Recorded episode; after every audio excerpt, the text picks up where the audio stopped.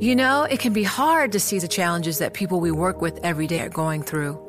Invisible struggles like stress and burnout, caregiving for a loved one, or being misunderstood. But insight, awareness, and empathy will help us better see the issues they're dealing with. And that can make us and our companies healthier too. I'm Holly Robinson Peete. Join us on The Visibility Gap, a new podcast presented by Cigna Healthcare. Download it wherever you get your podcasts. You know success when you see it, or you think you do the people in the spotlight. But what about those small business masterminds who succeed at making their money work harder? They do that by having a business bank account with QuickBooks Money, which now earns 5% annual percentage yield. Making your money work as hard as you do? That's how you business differently. Learn more about QuickBooks Money at quickbooks.com slash 5APY. Banking services provided by Green Dot Bank, member FDIC. Only funds and envelopes earn APY. APY can change at any time.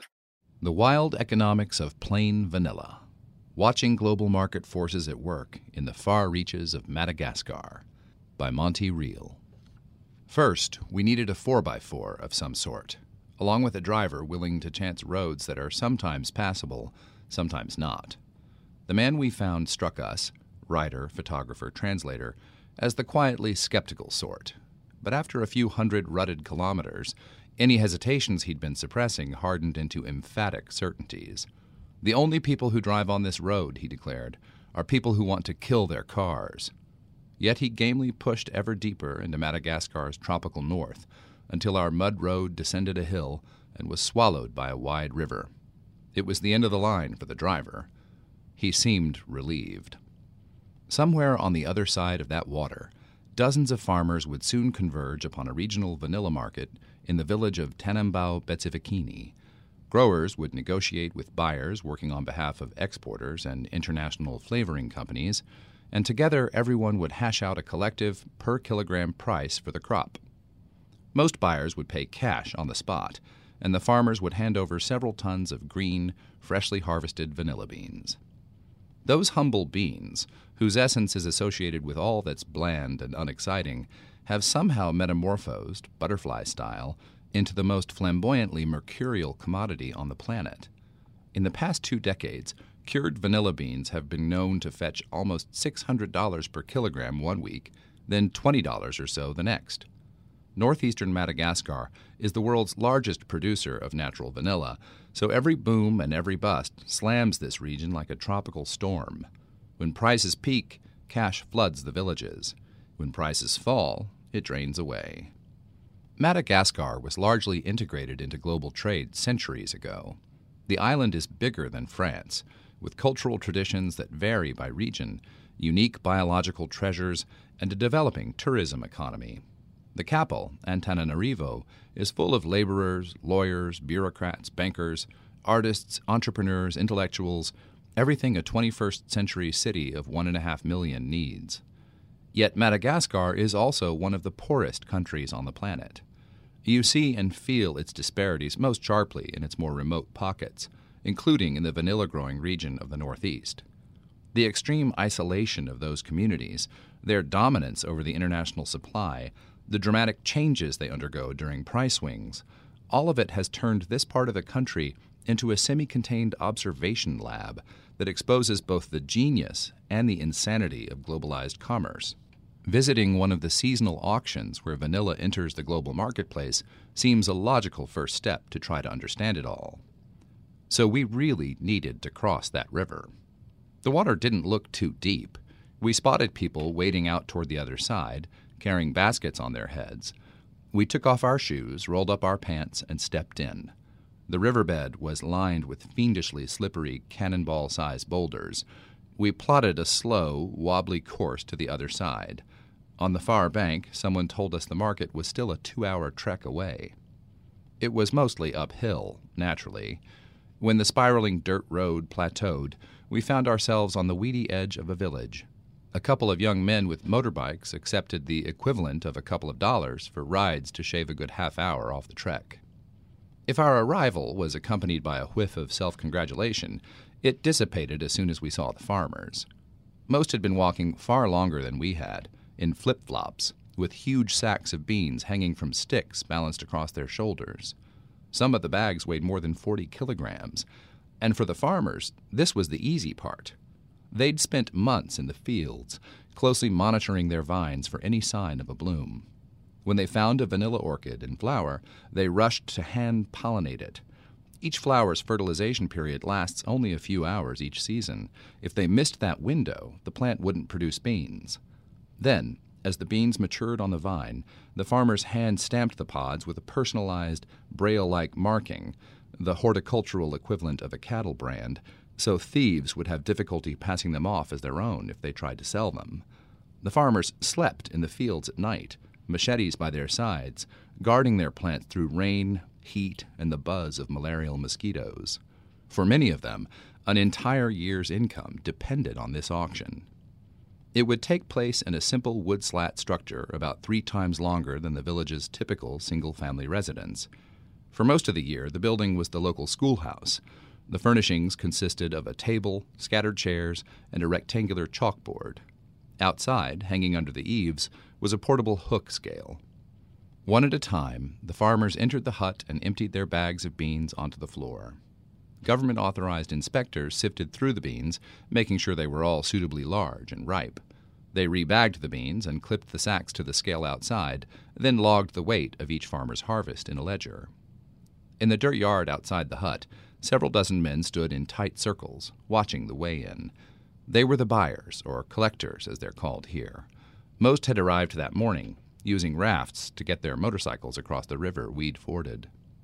The regional markets follow an established protocol, the men explained. After the weigh ins, the farmers gather together and come up with a per kilo asking price, then write that figure on the chalkboard.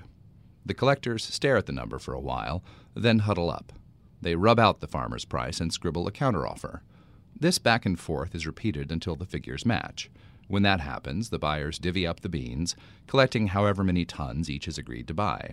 The process can take a day or a week. If this one stretched into tomorrow, most of the farmers and collectors plan to search for a friendly villager with a little extra floor space where they might curl up and sleep.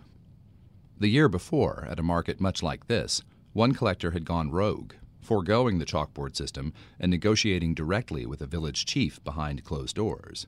When news of the man's attempt to sidestep the protocol spread to the other collectors, he was chased through the village, apprehended, and jailed. This particular sale featured no spectacular foot chases or citizens' arrests, but it had plenty of unexpected intrigue and deception. The business is cruel, humane, comic, tragic, ingenious, and flat out insane, often at the same time. As we struggled to untangle the drama playing out, we began to suspect that our original goal, to try to understand the vanilla trade, should be secondary. It seemed more important to simply observe this whole business in a particular way, with a sustained appreciation for how incredibly wild global trade, at its most elemental level, actually is. Vanilla, in its essence, is an adventure story. Vanilla orchids are native to Mexico, and for a few hundred years after the Spaniards first brought the flowers back to Europe, no one could get the beans to grow anywhere else. In 1836, a Belgian horticulturalist figured out why. They emerge from the flower only after it's pollinated by one of two rare species of bees native to Mesoamerica. Five years after that discovery, a young slave named Edmond Albius from the island of Reunion, then called Bourbon, realized he could hand pollinate the orchids by carefully manipulating the male and female parts of the plant.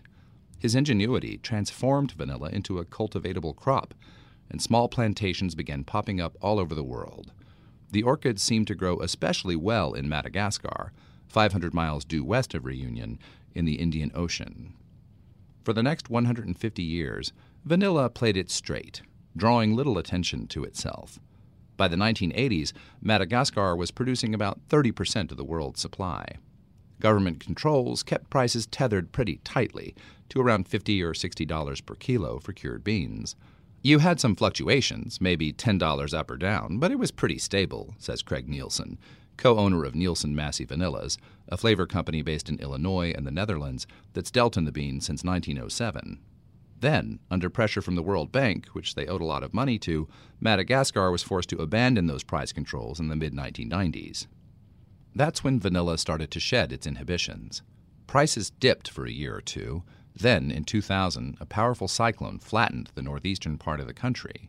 It takes three years for a newly planted orchid to produce beans, so harvests waned for the next few years, causing prices to spike, then collapse.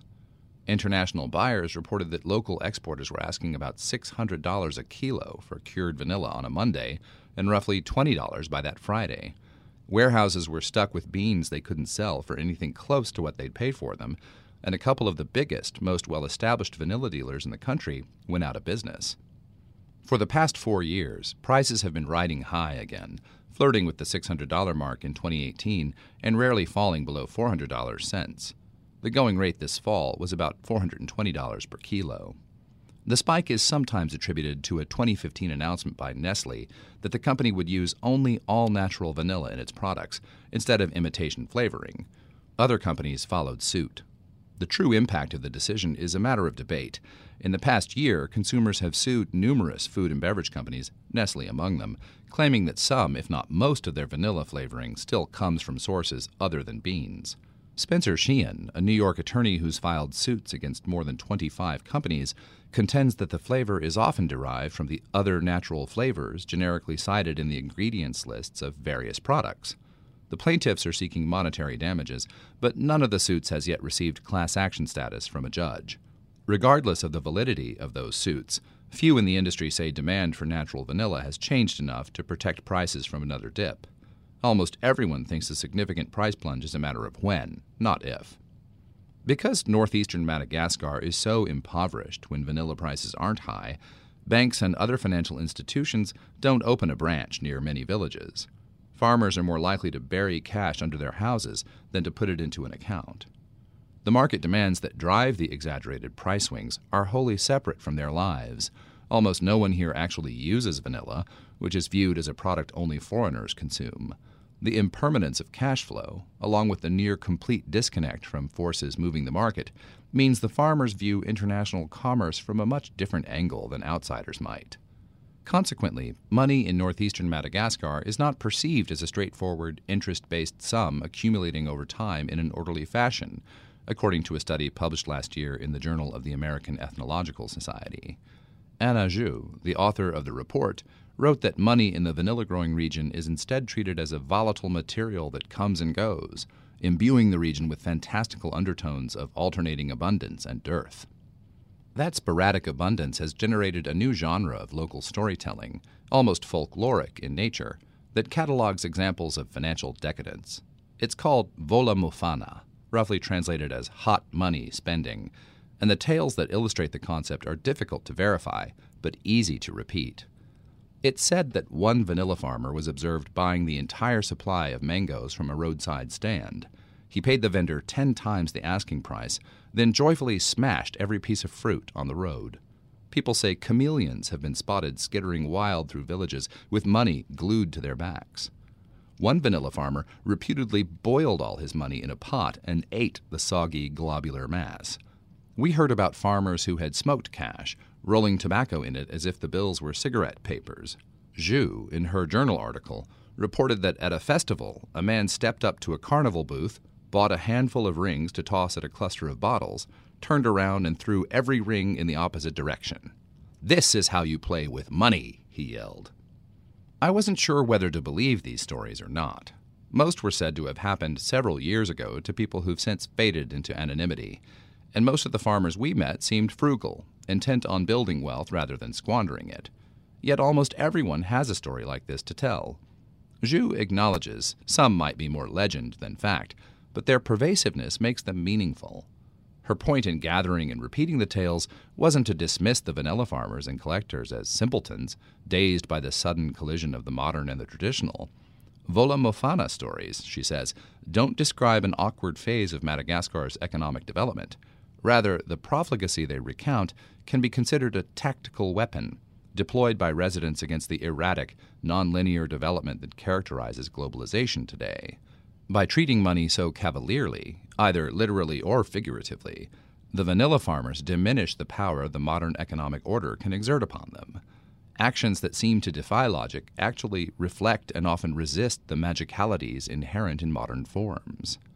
A translation Maybe it's not the farmers and collectors who've gone off the rails when confronting the modern economic system. Maybe what's crazy is the modern system. Farmers are sometimes told that if they produce better beans, the market will reward them with higher prices.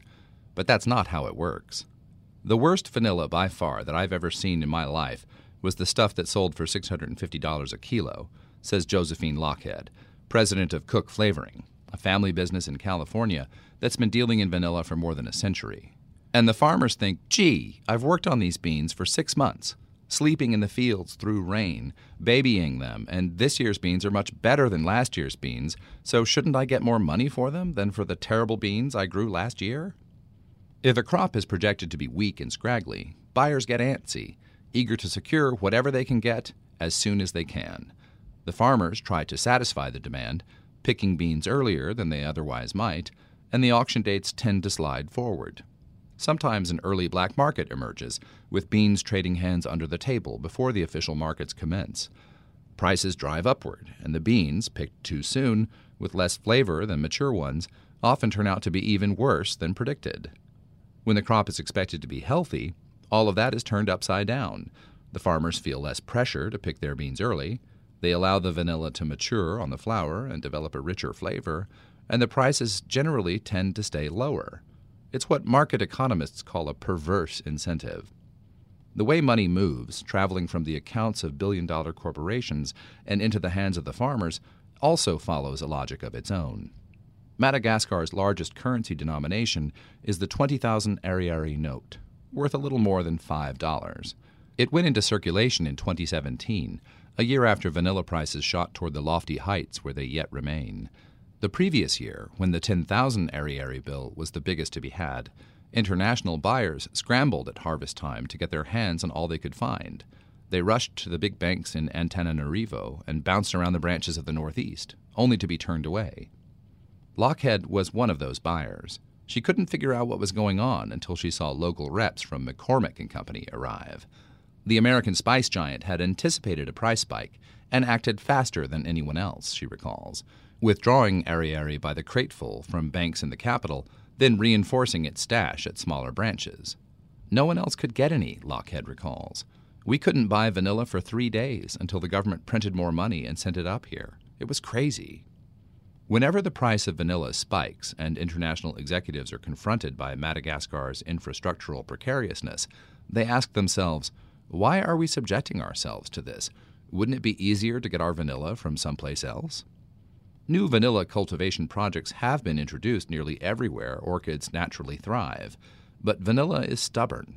It likes to grow among other plants, and if you try to create a huge, easily managed monocultural plantation, certain fungal diseases tend to spread quickly. We've started farms in Fiji, in Indonesia, and we have one in Papua New Guinea, Lochhead says. Those farms have worked to a certain extent.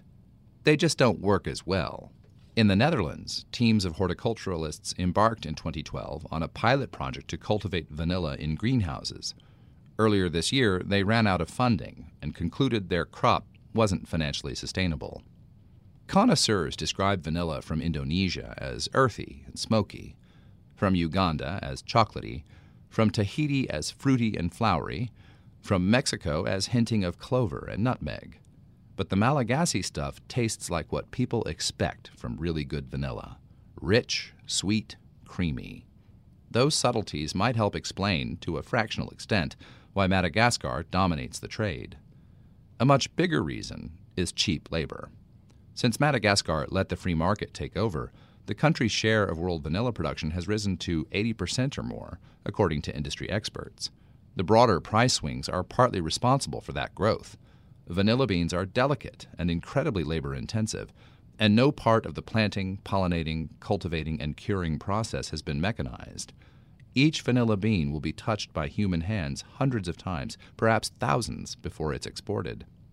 When the beans are bringing in hundreds of dollars per kilo, many countries in desirable latitudes can afford to deploy that much labor. But what about when prices tank? Wages in the other vanilla producing countries are 10 to 15 times higher than in Madagascar, where the legal minimum wage for agricultural workers is 18 cents an hour. In those other places, vanilla plantations would hemorrhage money during downturns. No one will invest in that, Lochhead says. How can you compete with Madagascar, where people work for $1 a day? It's a perfect illustration of the globalized economy's heat seeking, laser guided ability to stretch a resource to the limit. For those arguing that globalization is unreasonable and exploitative, the vanilla farmers of Madagascar have become a problem to solve. Various non governmental organizations have introduced campaigns to raise wages, stamp out child labor, and direct more profits to the farmers and villages carrying the industry on their back. Many flavor companies have gotten on board too, creating the Sustainable Vanilla Initiative. In northeastern Madagascar, there's widespread suspicion that middlemen, the collectors and local exporters, are sponging up more than their fair share of the cash flowing into the region. This year, Lochhead devised a plan to try to work around them. She and a former vanilla farmer named Dylan Randriamihaja formed a cooperative consisting of 63 farmers from four villages. Throughout the growing season, Randriamihaja visited the farmers, monitoring their techniques, making sure they complied with organic standards, and checking the quality of the beans. The plan was that after harvest, the co op members would take their beans to one of the little regional markets. The collective negotiated price would still apply to their crop, but Lochhead would pay a premium of about 2% above the going rate, and they'd direct all of their beans to her. Lochhead would get as many as 15 tons of beans she could trust were organic and of high quality. The farmers, in turn, would pocket more money from her than they'd get from a collector. What's more, Lochhead wouldn't have to pay any collectors a commission for negotiating the sale, and, because Randriamihaja had an exporting license, the two of them could ship the beans overseas themselves. Lochhead and Randriamihaja sent an assistant to the market where the co op farmers gathered the same one across the river and up in the hills that we visited. He'd oversee the sale and haul the beans back to Sambava, the city closest to the remote vanilla markets and the capital of the international trade. That was the plan, anyway. But the vanilla trade did what it often does to a well thought out plan it wrecked it. Or rather, a mysterious man in a red hat wrecked it. While the collectors milled around the market, Marcel Sama walked among them, sweating under a fierce sun. He was the emissary sent to the market by Lochhead and Randriamihaja, and he called the members of their co op together for a meeting behind the auction building, away from the others. He explained to them that he expected the collective sale price at this market to be close to $55 per kilo for the raw, uncured beans. Raw vanilla beans generally sell for about one seventh or one eighth of what cured ones do, partly because beans shrink during the curing process. Some of the farmers grumbled They'd been hoping for a little more. Sama let them talk out their frustrations until the meeting ended in smiles and backslaps. The weigh in was finishing up, and negotiations were about to commence. Two young men grabbed two packed rice sacks from the cargo racks of their motorbikes and hoisted the parcels onto a pile of bagged beans.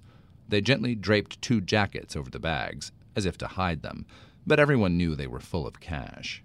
The men told us they'd hauled the money to the market on behalf of Symrise, a multi billion dollar German flavor and fragrance company which buys more Madagascar vanilla than anyone else. Another collector, a man in a red baseball cap and an olive green jacket, lingered at the perimeters of the market, keeping a lower profile as the other buyers began to discuss their collective bid. Most of them agreed that a bid of about $55 per kilo was fair. Sama was happy to hear it. But then the man in the red hat piped up, saying he'd be willing to pay $62 per kilo. Sama couldn't believe it. It was too much. If the bid held, the co op would have to pay its farmers about $65 per kilo, 20% more than Lochhead had paid for several tons of beans a few days earlier at another market. Some of the other collectors indicated they might be willing to go higher than $55, but this bid seemed excessive. And the unbendable custom of the market is that all beans must sell at the same price. The man in the red hat indicated that this wouldn't be a problem. He would buy the entire inventory at $62 per kilo, if the farmers agreed. Even the members of the co op couldn't resist such an offer. There was just one thing. The money, the man explained, was still in offices on the other side of the river. It would take him several hours to get all of it hauled out to the market hut. As it was already afternoon, he asked them to give him until the next morning, when he'd return with the cash, first thing. It was a deal. Some of the farmers spent that night sleeping next to their beans to make sure nothing was stolen. The next morning, all of the farmers reconvened, but the man in the red hat was nowhere to be found. Hours ticked by. He didn't return. By the next day, we had rejoined Lochhead and Randriamihaja in Sambava. Sama called them to say the false bid had thrown everything off. Negotiations had started anew. The farmers were now angry and empowered. They'd observed some collectors seriously considering matching the bogus bid the day before, and their baseline asking price was no longer $55 per kilo. When a few collectors agreed to the $62, Lochhead and Randriamihaja bowed out. The cooperative farmers sold their beans to others. It's frustrating because the farmers can say our co op didn't offer them a good price, Randriamihaja said. But I think they will come back to us. We will try again. The man in the red hat had been a saboteur, he guessed. But who sent him? Rumors floated around the market that the man worked for an exporter that didn't want cooperatives limiting its access to beans. I think he probably was sent by a big company just to upset the market, Haja speculated. It has happened before, several times. They want to ruin our reputations.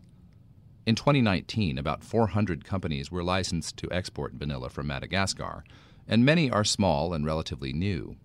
Haja, who got his license three years ago, is one of those up and comers.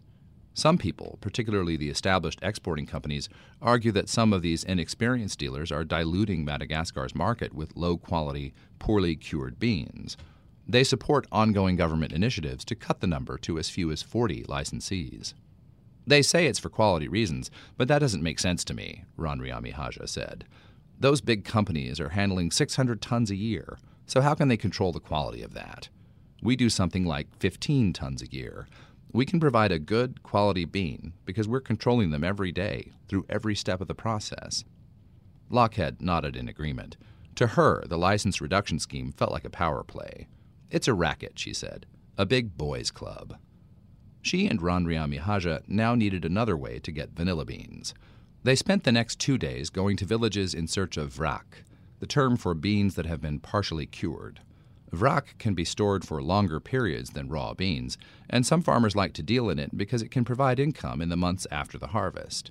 Inside a one room hut of split bamboo, Lochhead and Randriamihaja found an 80 year old man named Farlahy Gilbert. He looked as thin and wizened as the beans he spread out for them to inspect.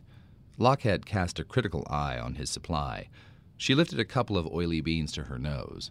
Ooh, she said, wincing. There's mold. That's bad. Smell it. Gilbert fetched another batch and poured it out for them. It looks pretty wet, Lochhead said. She guessed it was about 40% moisture. Gourmet vanilla vrac should be 32% to 35%. Tell him to get this out in the sun, she told Randriamihaja. Their next stop was a hut right across the road, where a 34 year old farmer named B. Olivier lived. Now, this is workable, Lochhead said. Kneeling down in front of the vrac the farmer had spread out on a coffee table for inspection. Her flowing white dress pooled around her legs, and she closed her eyes as she inhaled the sweet, heavy scent. To her, this was the best part of her business the direct sensory pleasure when things went right. This, she said, pulling a moist brown pod from the pile, is the perfect vanilla bean. She admired it, smiling, for an extended moment. How much does he have? she asked. Olivier told them he had plenty to sell, but he wouldn't say exactly how much. They will never tell you that, Randriamihaja said. They feared theft. By any international standard, Olivier was living in poverty, without running water or reliable electricity. But high vanilla prices had allowed him to accumulate some enviable assets in recent years. He'd grown up in a hut made of palm thatch and moved to one of split bamboo. Now his walls were made of solid wood planks. And unlike most of the village's huts, his had two rooms. Where once his floors were bare earth covered by rugs, now he walked on smooth, red painted boards. The chairs in the living room had cushions on them, and he had a television powered by a single solar panel balanced on the peak of his corrugated roof and connected to the village's only satellite dish. When we asked Olivier to verify the spelling of his name, he motioned to his seven year old daughter, who'd been watching from a bed in the adjoining room. He'd recently enrolled her in school, and when she spelled out his name for us, he smiled with undisguised pride. She was mastering things he'd never thought possible for himself. Randriamihaja could relate. He grew up in a crowded hut with six sisters and three brothers, the children of vanilla growers. Tiny fingers were valuable when handling delicate flowers, and he worked the fields for years. His parents rarely collected cash for their beans. More often, they'd trade them to visiting Chinese and Indian merchants for items such as blankets and sugar. As the vanilla market opened up in the mid 1990s, Randriamihaja encountered more international buyers. A combination of curiosity and ambition drew him toward them. Slowly, to complement the Malagasy and French he spoke, he taught himself to read, write, and speak English. He'd practice with the few tourists he met at the Orchidea Hotel in Sambava. A natural conversationalist, unafraid of throwing himself into new experiences, he decided his future might lie in the tourism industry. He traveled to Antananarivo, completed courses there, and returned to start a business as a guide. The work was inconsistent, mostly because only the most intrepid tourists made it to his corner of the country, and after a few years he decided to return to the business he'd grown up in. He started farming and curing his own vanilla beans, selling them to local exporters. Five years in, he got a call from the proprietor of the Orchidea Hotel. An American was in town, he was told. She was interested in vanilla, and she needed help. It was 2015, and Lochhead was midway through her first visit to Madagascar. For years she'd been buying its vanilla from afar, but she wanted to immerse herself in a trade she'd also been born into, to experience it directly and connect herself to its source. Things weren't going well. She was battling stomach bugs, and the niece who'd accompanied her was holed up in the hotel, shivering through a bout of malaria. Lochhead had hoped to explore the possibility of dealing more directly with locals in purchasing her beans, but she was in no condition to explore anything. I was kind of overwhelmed, she remembered. Randriamihaja met her at the hotel, and they gelled. He became more than just a guide to the local industry, getting his exporting license later that same year and turning into something more like a partner. He listened to her frustrations and searched for solutions. When she said she needed a more reliable source of certified organic vanilla, he organized the cooperative and trained its members to make sure they followed the certification standards. Although the cooperative ended up selling its beans to other buyers this year, both he and Lochhead viewed that disappointment as a learning experience. Not too long ago, he took the leaders of the cooperative to a regional bank branch to show them how the banking system works. He opened an account for the group and, over the course of multiple visits, showed them how money could be electronically transferred from one account to another. They didn't trust it at first, Randriamihaja said. It was very hard to convince them. But after the leaders saw that the money really was in there, that it wasn't a trick, and that they could get the money any time, they were okay with it. So this is how we will pay them from now on. Recently, Randriamihaja boarded a plane and flew beyond the shores of his island for the first time. He traveled all the way to the U.S. to visit Lochhead's vanilla production facility in Paso Robles, California. His turn to plunge into an entirely foreign landscape. From Los Angeles, he'd made his way north. He came to the banks of the Santa Clara River, crossed it, and ventured back toward the coast. Everything was exotic the five lane freeways, the baseball stadiums, the wineries, the arrow straight rows of asparagus and cabbage stretching to the horizon. It was the adventure of his life, and it changed him. Now, back in Madagascar, he was overseeing a team that was curing several tons of beans Lochhead had recently bought. The workers spread the beans on drying racks in his yard. At the front of his house, outside a guard station, an American flag now flew beside the one from Madagascar. In his office, a stereo played country and western music. Randriamihaja wore a t shirt that, against an outline of a map of America, said, This is Chevy country. It would be difficult to come up with a more on the nose illustration of how globalization colors all it touches. But in Ron Randriamihaja's office, the colors blur and bleed into one another. Is the image of him in that t shirt, listening to that music under that flag, an example of how local cultures get subsumed by more dominant ones? Or is it a reflection of how one man celebrates the connections that have permanently broadened his perspectives? It's both things at once, sort of like the poster Randriamihaja displays on the wall behind his desk. It advertises a campaign by the International Labor Organization to stamp out child labor in the vanilla fields. He backs that program and the intentions behind it, but he admitted his perspective is blurred by mixed feelings. I guess they could say I was a victim of child labor, he said. Was it exploitation or opportunity? You could make a strong argument either way, he said. To me, I was just helping my parents. Above us, the clank of hammers threatened to drown out the country music coming from the stereo speakers. On the roof, workers were busy adding another story onto Randriamihaja's house. You know, it can be hard to see the challenges that people we work with every day are going through. Invisible struggles like stress and burnout, caregiving for a loved one, or being misunderstood. But insight, awareness, and empathy will help us better see the issues they're dealing with. And that can make us and our companies healthier too. I'm Holly Robinson Peete. Join us on The Visibility Gap, a new podcast presented by Cigna Healthcare. Download it wherever you get your podcasts.